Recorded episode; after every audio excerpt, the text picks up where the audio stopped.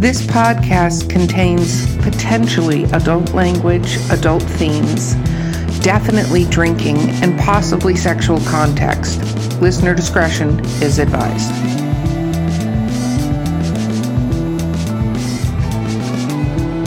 Welcome to the Drinking with Authors podcast. I'm your host, Erica Lance. My co host today is C.R. Rice, and our amazing guest today is Brian Finney. Thank you. They added Thank your you. track. They, it's fine. It's good. Okay, let's talk about what we're drinking so people can drink along. Today, I am back at my Angry Orchard Peach Mango Hard Cider. It's very, it's very yummy. Chelsea, what are you drinking today? I am doing my standard rum and coke, Captain and Coke. Awesome. Brian, what are you drinking? I'm I'm drinking a goose a goose IPA beer. Wonder Okay. Wonder Bar. Okay, so let's start with the fans out there that may not know you. Can you talk about what you write a little bit? Um, well, now I write fiction. Um, I mean, in the past, I wrote I've written like uh, seven non-fiction books.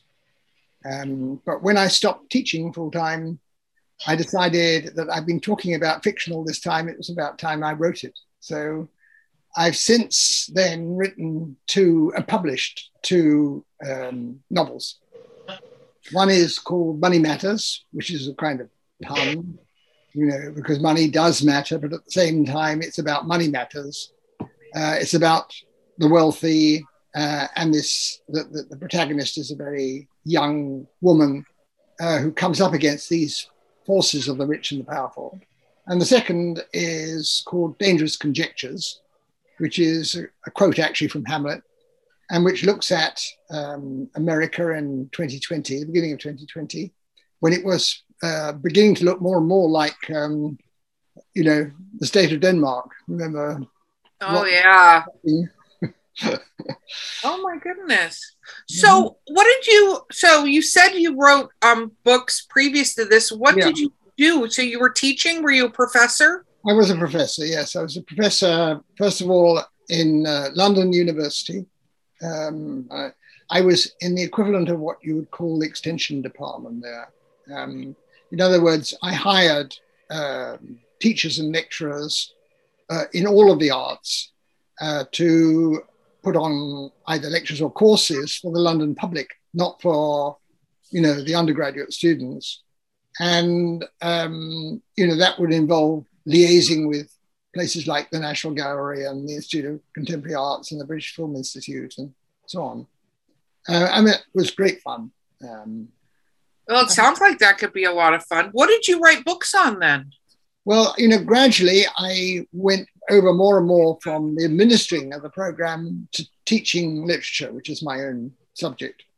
And as I did that, I first of all I did a PhD while I was working um, on D.H. Lawrence, and then um, I started.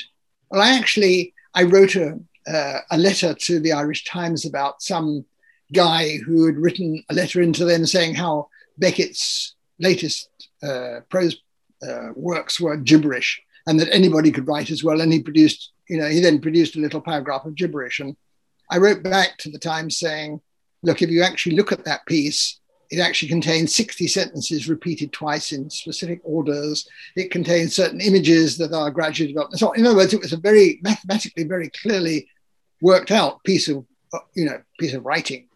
And they liked that. So they then started uh, asking me to, you know, review for them. And meantime, a, a friend of mine had started up a new series for the Covent Garden Press, and he asked me to do one on Beckett, on Beckett's latest prose fiction. So uh, that was my first non-fiction book, uh, which took me actually to see Beckett uh, in Paris. For you know, I spent an hour in his favorite cafe, and you know, Oh, that's a fun Yes. story.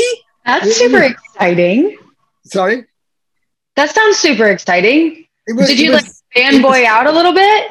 it was it was so exciting for, for for the first time in my life i actually clammed up completely for the first 15 minutes or so he had to keep the conversation going Oh he, my let me sort of, steely grey eyes that sort of pierced into the back of your head almost. You know, you felt as though he was reading everything you didn't want anybody to read about you.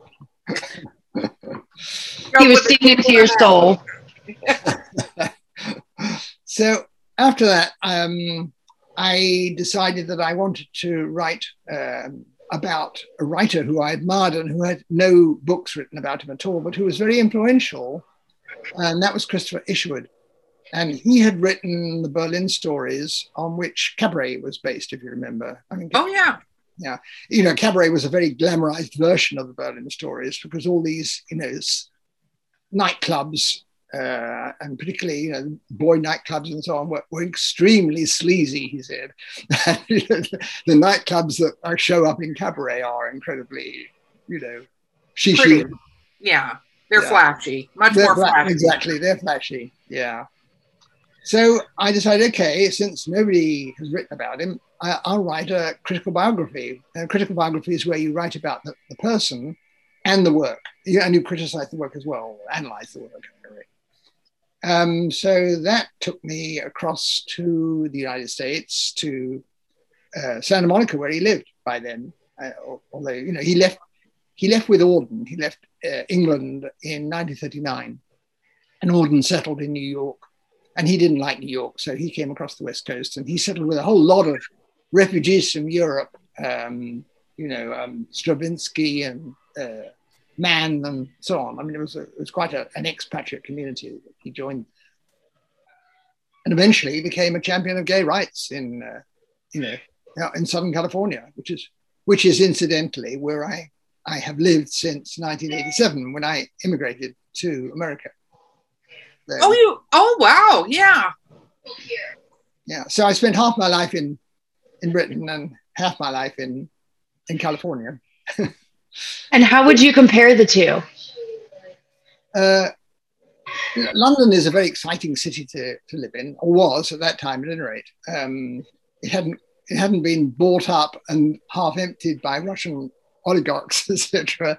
You know, there are whole series sections of London now that are, are empty for most of the year because they are the, the property has been bought by Russians and other, you know, Arab foreigners, etc. Who, who anybody who's wealthy, um, and they only go there for maybe a month in the year. So for the rest of the year, the place is, looks deserted. So there are segments of London that are a little dead. Uh, but well, of course, a lot of London's not like that. At any rate, I, I really like London as an exciting city, but I think that Los Angeles is an up and coming city, whereas London is a sort of, particularly since Brexit, is not exactly up and coming. I mean, it's trying to survive the shock, you know, of losing, uh, you know, its its financial clout, etc. No, totally. I was um, actually in London when um, the Brexit thing went into place. I was uh-huh. visiting. Yeah. And it was interesting because everybody thought I was doing a little bit of a European tour for my company, and everybody thought London would be the easiest part.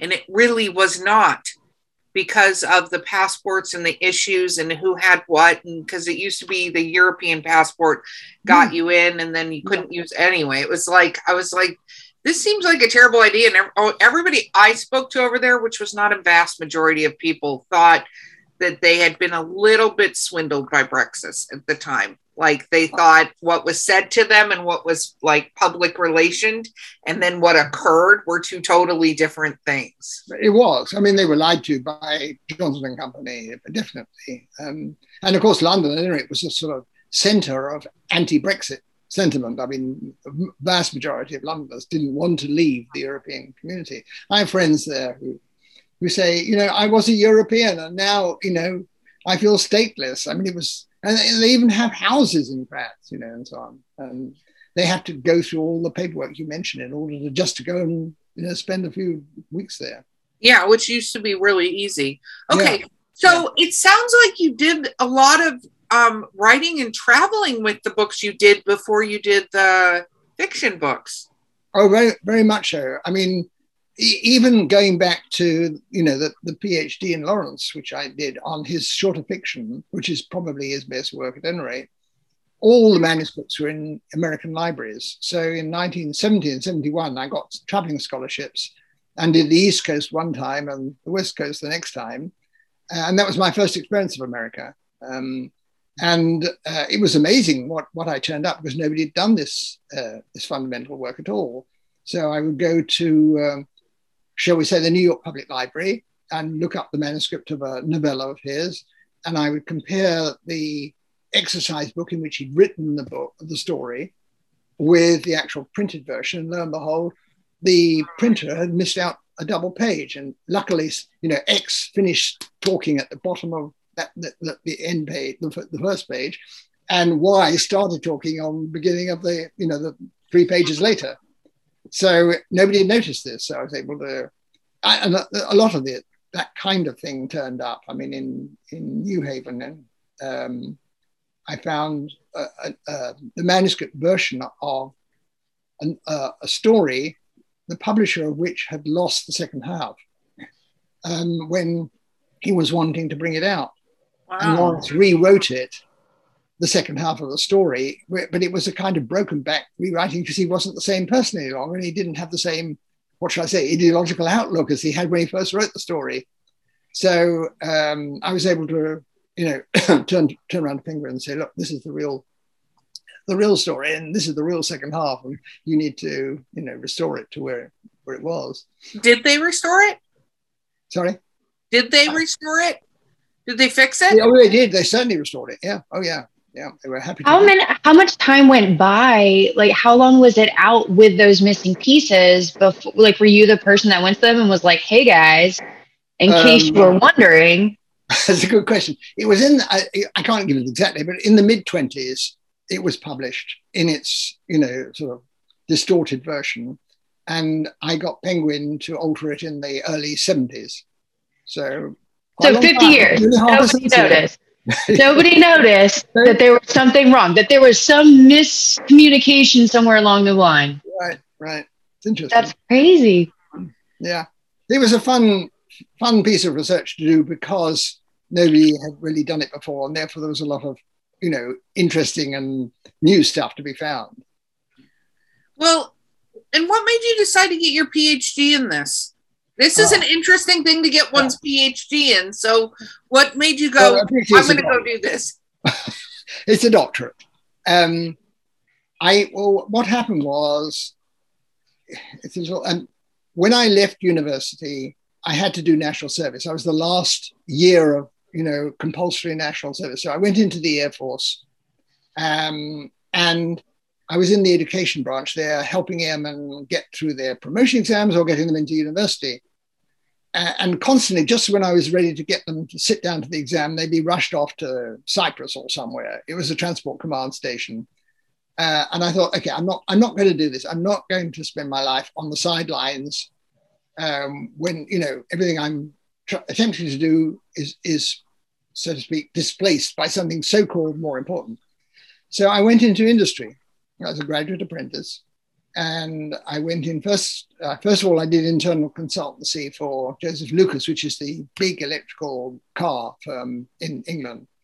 And then uh, I was offered the job of um, um, production control manager at the equivalent of uh, I, ITT. Uh, it was a, it was a quartz crystal factory, and the sales department had been saying we need the production to be doubled. You know, we've got all these customers and there's this backlog of 10 weeks. And so I put up a chart in my office. And after about a year, I got production doubled. At which point, the, the sales manager in a, in a major meeting said, uh, um, well, um, actually, it turns out it was just the backlog. There isn't really additional sales, and we need the production to be brought down again to where it was before. So, oh my god!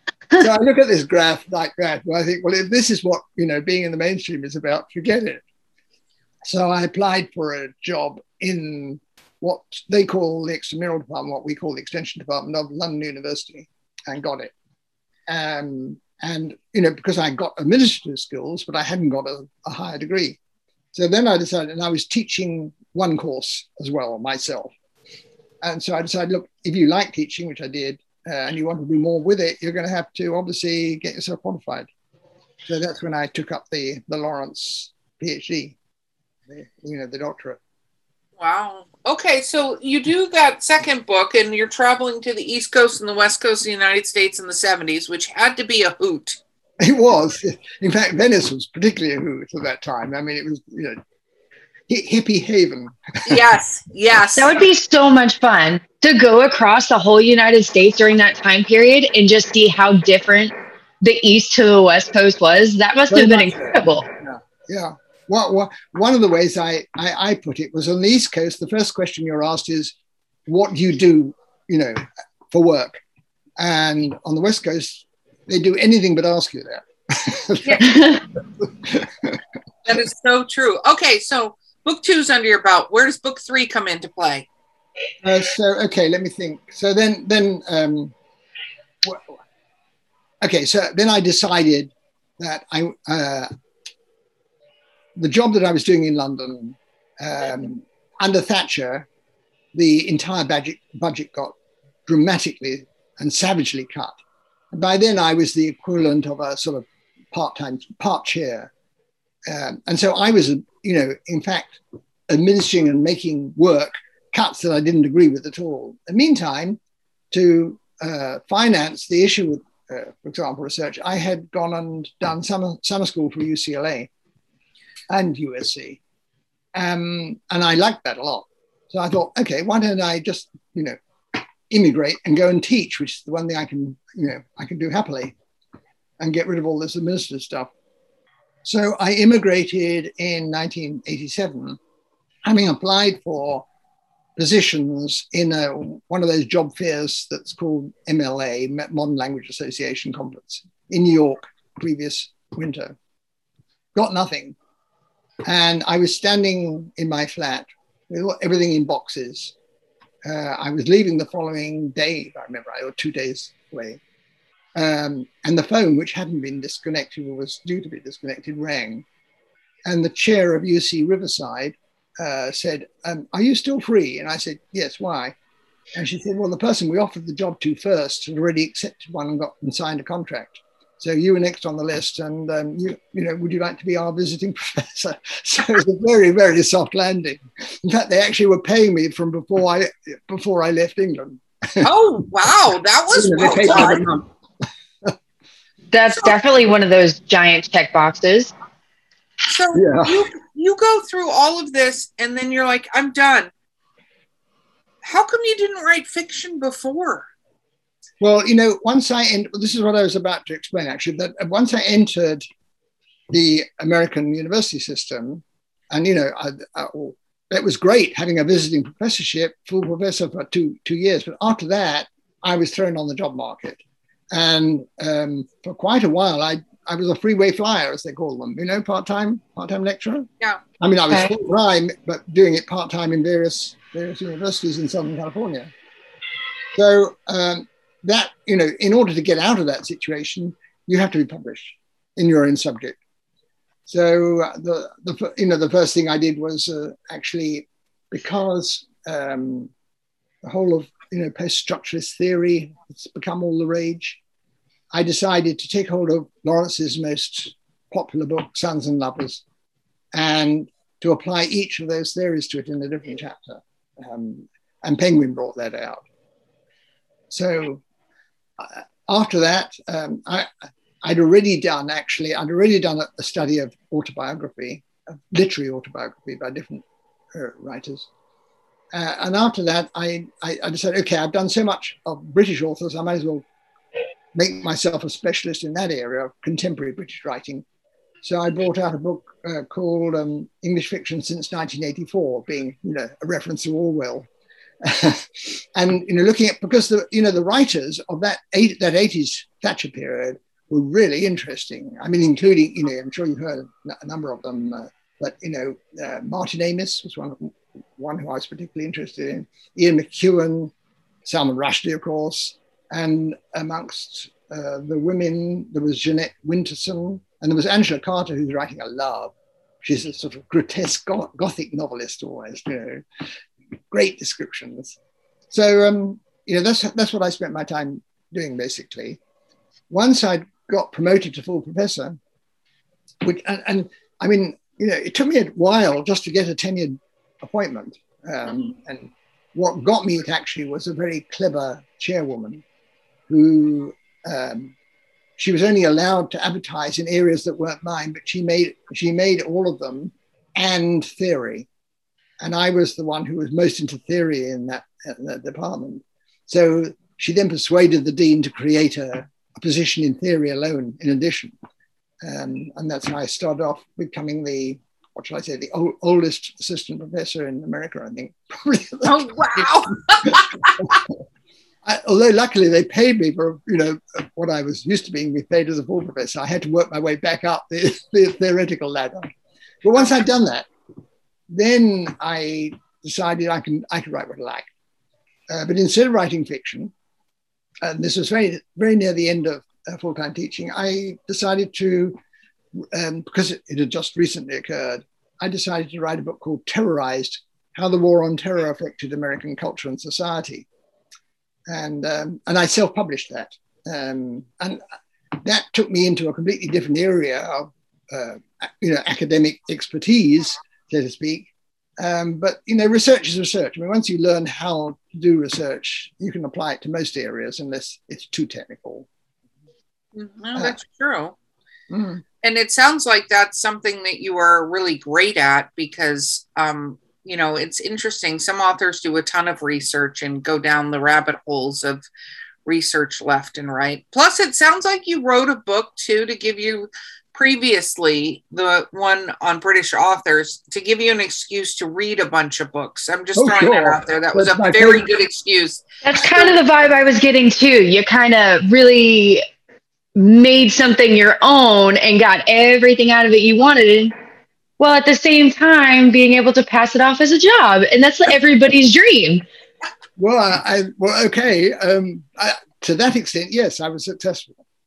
Yeah. No it's it's very true. Um so when you what made you make the leap? Like what made you stop writing nonfiction to write fiction?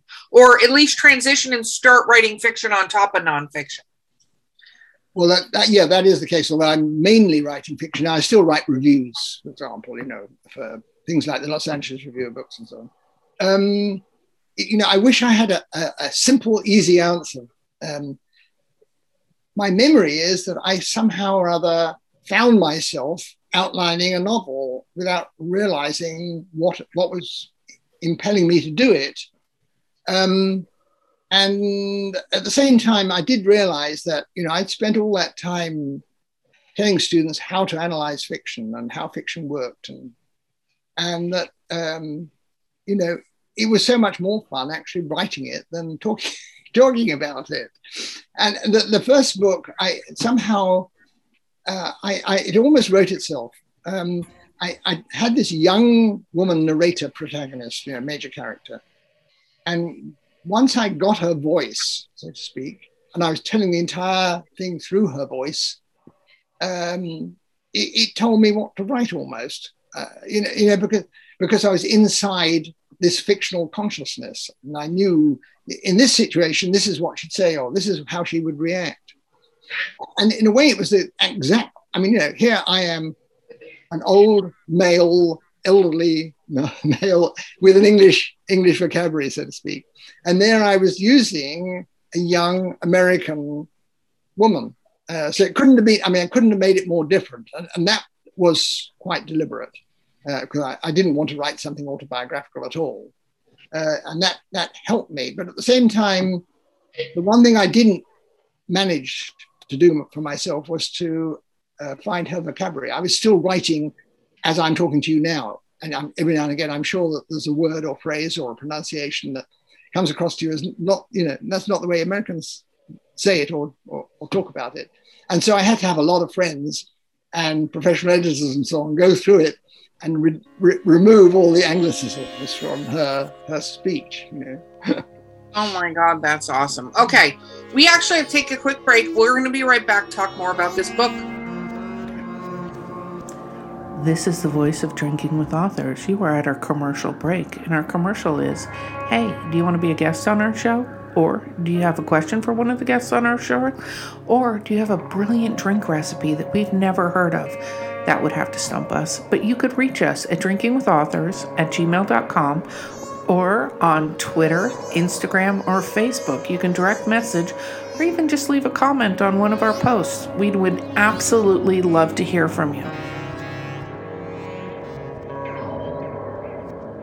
Okay, we're back. So you decide to write an American woman. You know what's interesting is actually we were just having a debate yesterday. Me and um, the lead editor. We have a girl in Aust, not even a girl. She's a female in Australia. I'll say who wrote a book and she refers to the female in the book all the time as girl. That's my girl. That's whatever. But it's not a small child. And in the U.S., when you say girl, generally it's a younger female, right? Mm-hmm. And apparently she was saying though that when you say woman, it's a person over the age of like 65. And I'm like, really?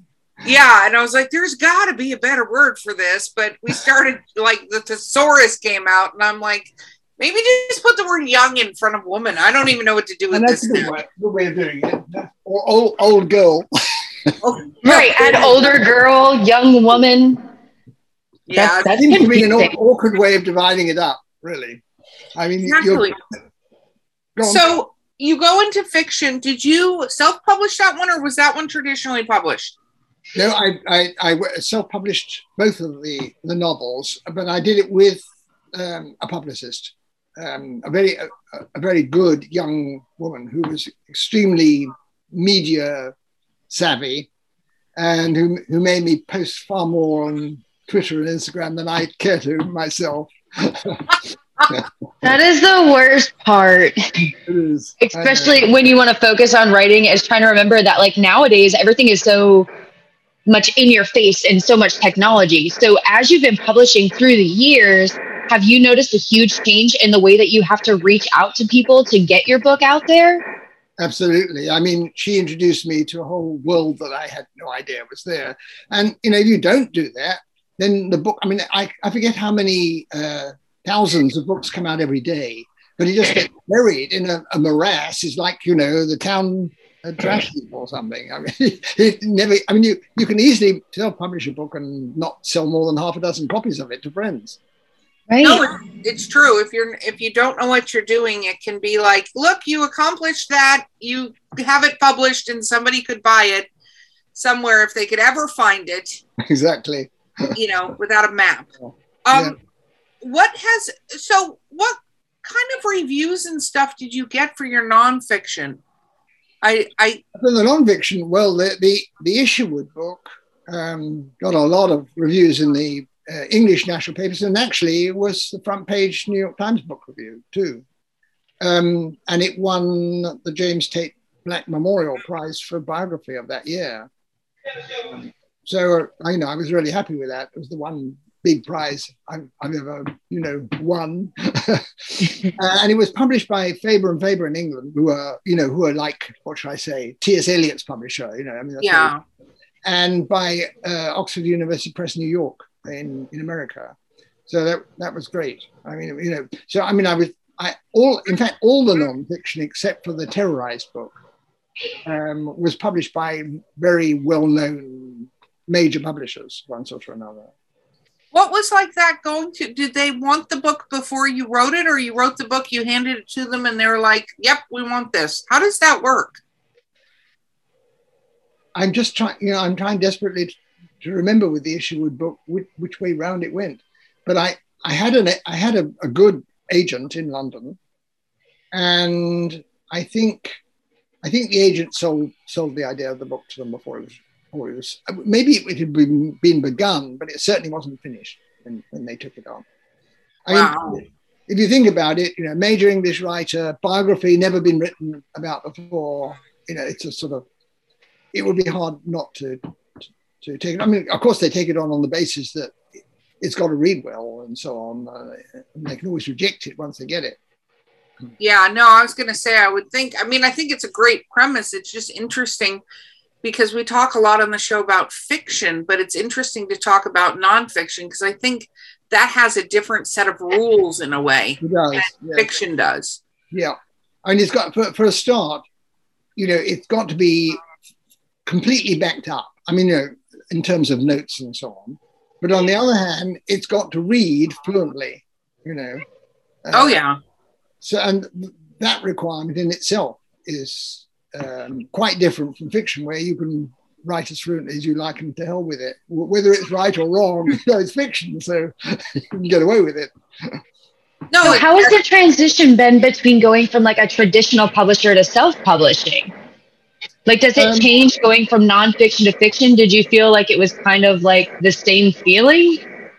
Not really. No, it wasn't the same feeling. But on the other hand, I mean, late on, the publishers I had for, like, you know, the, the book on English fiction since 1984, they do very, very, li- I mean, because they're so sh- short staffed, they do very little work in terms of, I mean, my publicist has got, between her and me, we've done a lot more than a traditional publisher would have done. Um, so, you know, it, it was and wasn't that different. I mean, I, also, it puts you in charge. Uh, I mean, you can decide, you decide on the cover, they don't decide on the cover, you know. You can decide where you want to push it. You know, do you want to? I mean, I, I always I, I uh, published both of the novels as audiobooks ebooks and paperbacks. Um, you know, you can decide which of those three outlets you want to, you know, put your your advertising money into, and so on. So there, there are as many advantages to self-publishing as as being published by. I mean, if you're published, you know, as a fiction writer by one of those minor, and there are a large number of them, American small small presses, you know, publishers you're probably not going to get as much attention as I do, you know, self-publishing with the publicist. help me. No, that's it's true. It's the publicist part because if you don't know that marketing angle and all of that stuff, it becomes a lot more, you know, interesting to do it. When you um what what has it been like getting fans or feedback on your nonfiction versus fiction? Um to be honest, apart from reviews, you get very little feedback. Uh, with a fiction, of course, you get reviews on Amazon because you need to have those with self publishing. But they're mainly from friends or people who know you. So you don't trust them because they're not going to write anything nasty. For the second, the second book, I did get uh, Kirkus reviews to do a review, and that was a, a, a pretty pretty good review. That that was really helpful um, because everybody respects Kirkus reviews just as they do Publishers Weekly, you know. Um, but otherwise, you know, the feedback is is small. Uh, I, I, mean, the writer's life is a lonely one, and, and the, the, it isn't a very sociable one in terms of writing. You know? That's, that's true. Do you have you gone to conventions with your? No, I haven't. I should do, but you know, I I don't like conventions. I had to go to conventions as an academic uh, which I always considered to be terribly boring. And um, I, I, would skip most of the meetings and go and you know do the town instead. well, I think that the kind of conventions your books would go to would be very different than those kind of conventions. They I feel the same yeah. way. I yeah. do HR for a living, and I hate HR conventions. They're the worst, literally the worst. And yeah. um, but writing conventions or conventions like for um, different kinds of books you get such it's so neat because your fans do get to come interact with you.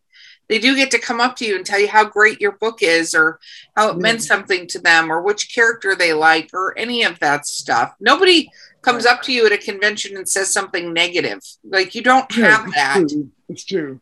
Hmm. you know I mean, there's always a first. There's always going to be that one person like that breaks the rule. That's what well, terrifies me. What you're gonna have I, that one person that comes out of left field and is like, I don't even know why you're here. Like, what are you even doing with your life? So Yes, yeah, I know. Well, no. well, probably what would happen if I did go to a convention, a writers convention. But I mean, I think uh, yeah, I, I, accept what you say about them, and I think they are probably positive on the whole. But um, I, I, am not terribly tempted.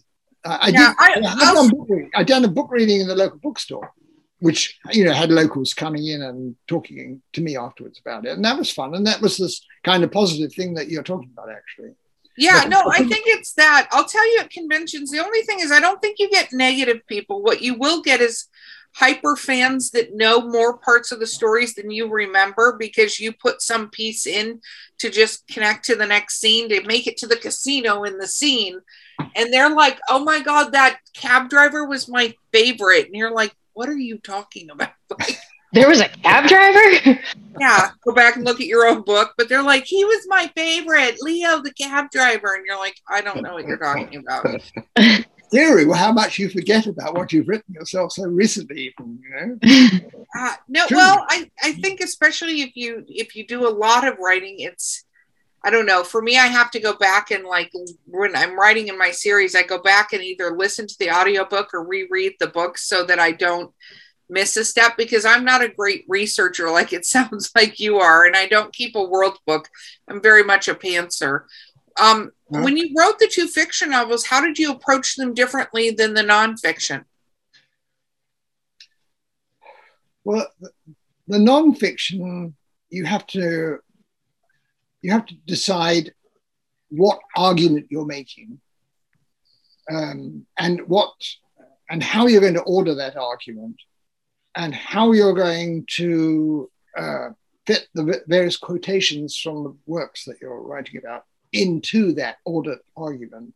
So there's a huge amount of pre-arranging and pre-planning and so on. I mean, there's virtually no pantsing at all about it. Yeah, um, no, it doesn't sound like it. I'm I, would fail horribly at this. but um, but I haven't. I mean, I'm not.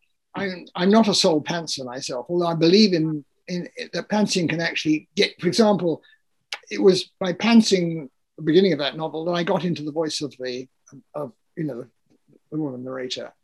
Um, and after having written for a little while, I then stopped and did an outline. Uh, but I didn't start with an outline. I started with an idea, you know. She's, she's a, she's, she does part-time work. And one of the part-time jobs she does is for a, uh, a detective, big detective agency in in Los Angeles, um, where she just looks through videos that have been shot, you know, uh, surveillance videos, and marks them for the bits that they, you know, they need to use for evidence or what have you. So it's an incredibly, what should I say, routine, uninteresting job. In fact, she listens to music while she's doing it, and uh, um, and then somebody asks her to investigate a missing person. So she actually becomes a truly amateur detective, you know, in, in, in the novel. But uh, that, I mean, that, that much I knew ahead, ahead of time. But how she actually solved the whole thing and where it was going to lead her and so on, it, I, I had to wait until I, you know, plotted it out in an outline.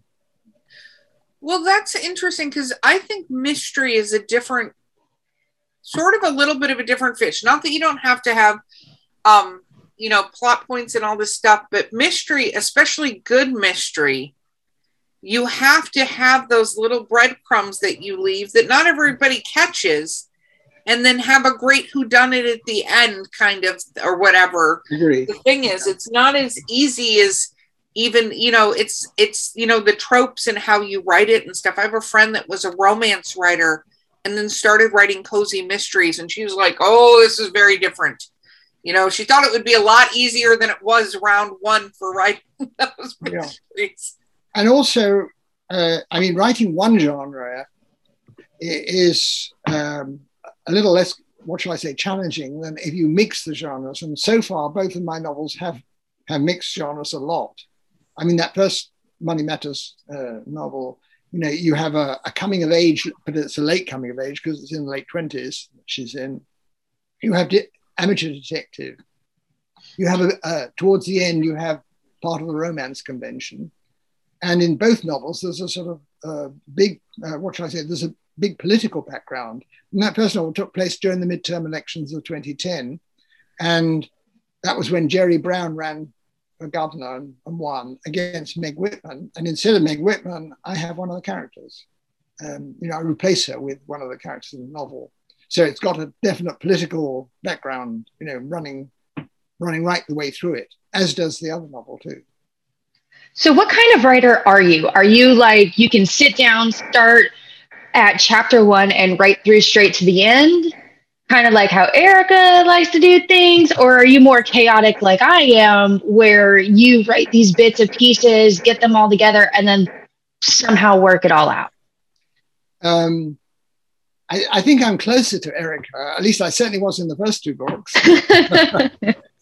um, but I mean, currently I'm um, tussling with the idea for the third book, and I've tried pantsing and I've tried plotting, and I still can't can't get come to terms with it. So that, that I mean, like you, I you know, I've got little chunks of it to try this out. Oh no, that doesn't work. That's in you know, if it's in the first person, so I can't then show inside the head of the other guy. It's it's actually about. I mean, the idea is to have somebody very rich and somebody homeless, uh, and you know, she she she actually enters his household as a housekeeper, um, and gradually the two of them have to learn about each other's worlds, um, and I don't know. I, I, might make him bankrupt in that. Well, the By the end of it, he loses it all, and they trade places. I'll, I'll yeah. give you a, a, a, an idea, maybe helpful, maybe not. Is if you just flip the chapters between the two of them. I did that. And then you can be in it in each of their heads. But I've seen a lot of people do that, and it's I think a very successful way to do that. I, I did it uh, using the present tense um, and and using first person uh, in the second novel. And I, when I sent it to a professional editor, she said it reads like a diary. And I actually rewrote the, I mean, rewrote, you know, revised the entire thing to eliminate the I and eliminate the present tense. so that although it still has that, that what you're talking about, the, you know, the, the point of view alternates, if you like. It, you've got a third person who can also cheat and go into the other person's head if they want to, etc. Oh, I like that. I like that cheating. How much? How long did it take you to do Money Matters? How long did it take you to write it? Maybe, maybe 10, 10 months, something like that. And Dangerous Conjectures was much shorter because it was during the pandemic. I mean, I was locked down, and you know, what else was there to do? You know, I mean, I think I did it in six months or less. That's very cool. So, mm. and you're in the midst of writing book three, or what? what, is, what, is, what is coming uh, up for you? Planning. I'm in the midst of. of I'm, I'm thinking about and writing and doing research for book three. I mean, you know, like like when I mentioned bankruptcy. Well, actually, it turns out that wouldn't work, but that maybe having the SEC do an investigation and shut the business down, that might work, you know, that kind of thing. So I'm, I'm playing around with all those sort of bits and pieces of it. Mm. And so, and you still do reviews. What is that like?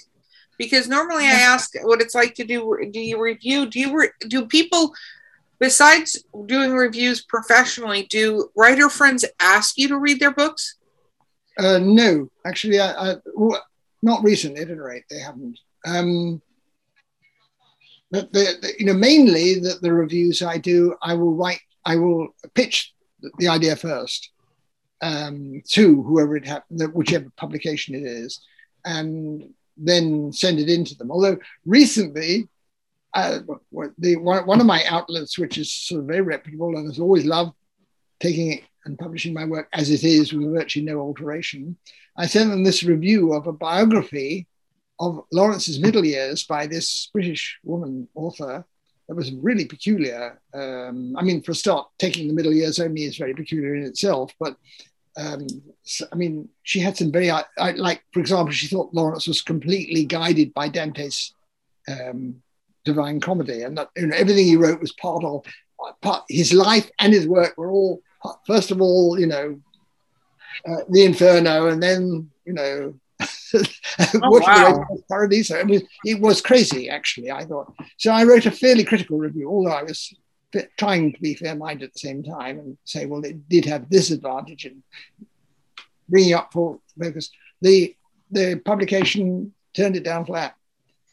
And uh, my, what, I, what I heard was that it's likely to lead to too much correspondence for them to be able to handle it. you don't have the time to deal with the with the you know readers who. oh my god! So, what do you prefer doing? Do you enjoy doing the reviews over working on your book right now, or is the doing the reviews and things like that just something kind of like a hobby that you do on the side? They they balance each other out quite quite nicely, actually. Um, I mean, I will only review. I, I won't. I, I will only review a book I really like mainly Uh, I mean, that was an exception, the one that I told you about.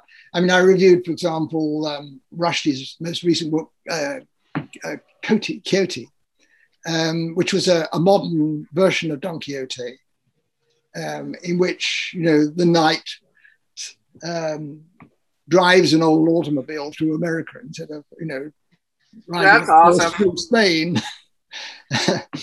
um, and that was really fun. I mean, that, was that you know, and I liked the book so much that I thought, well, I uh, definitely I, I, want to write a review of it while I'm at it.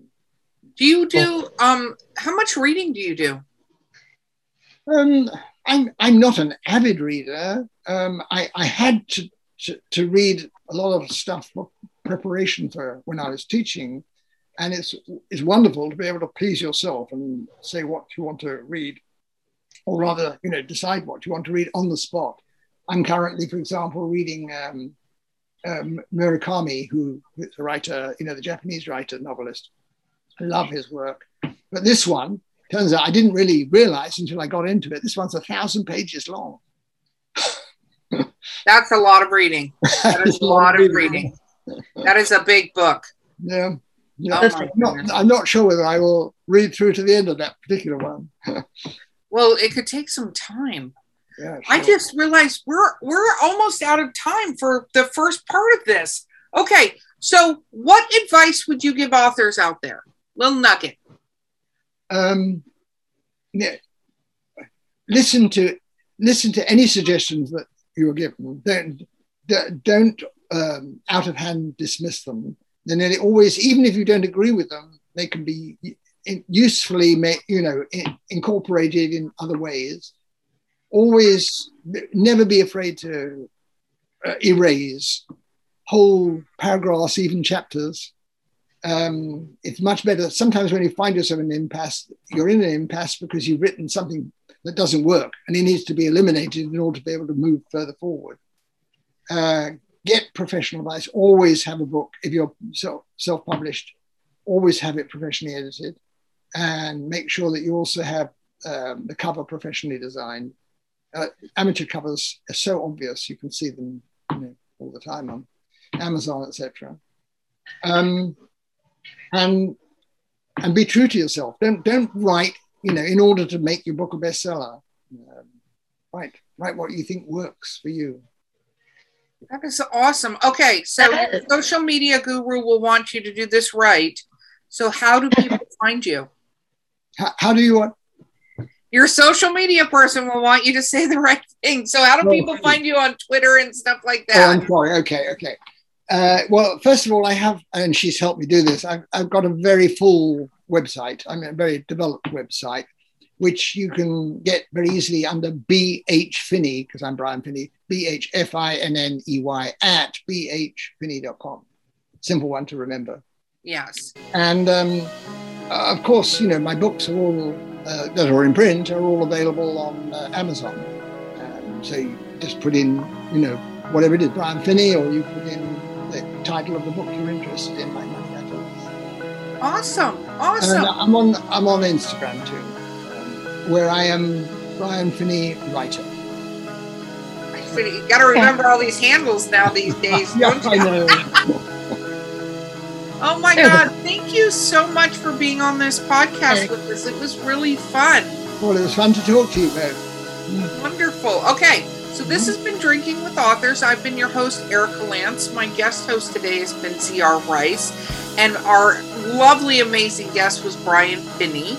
And we will see you guys next time.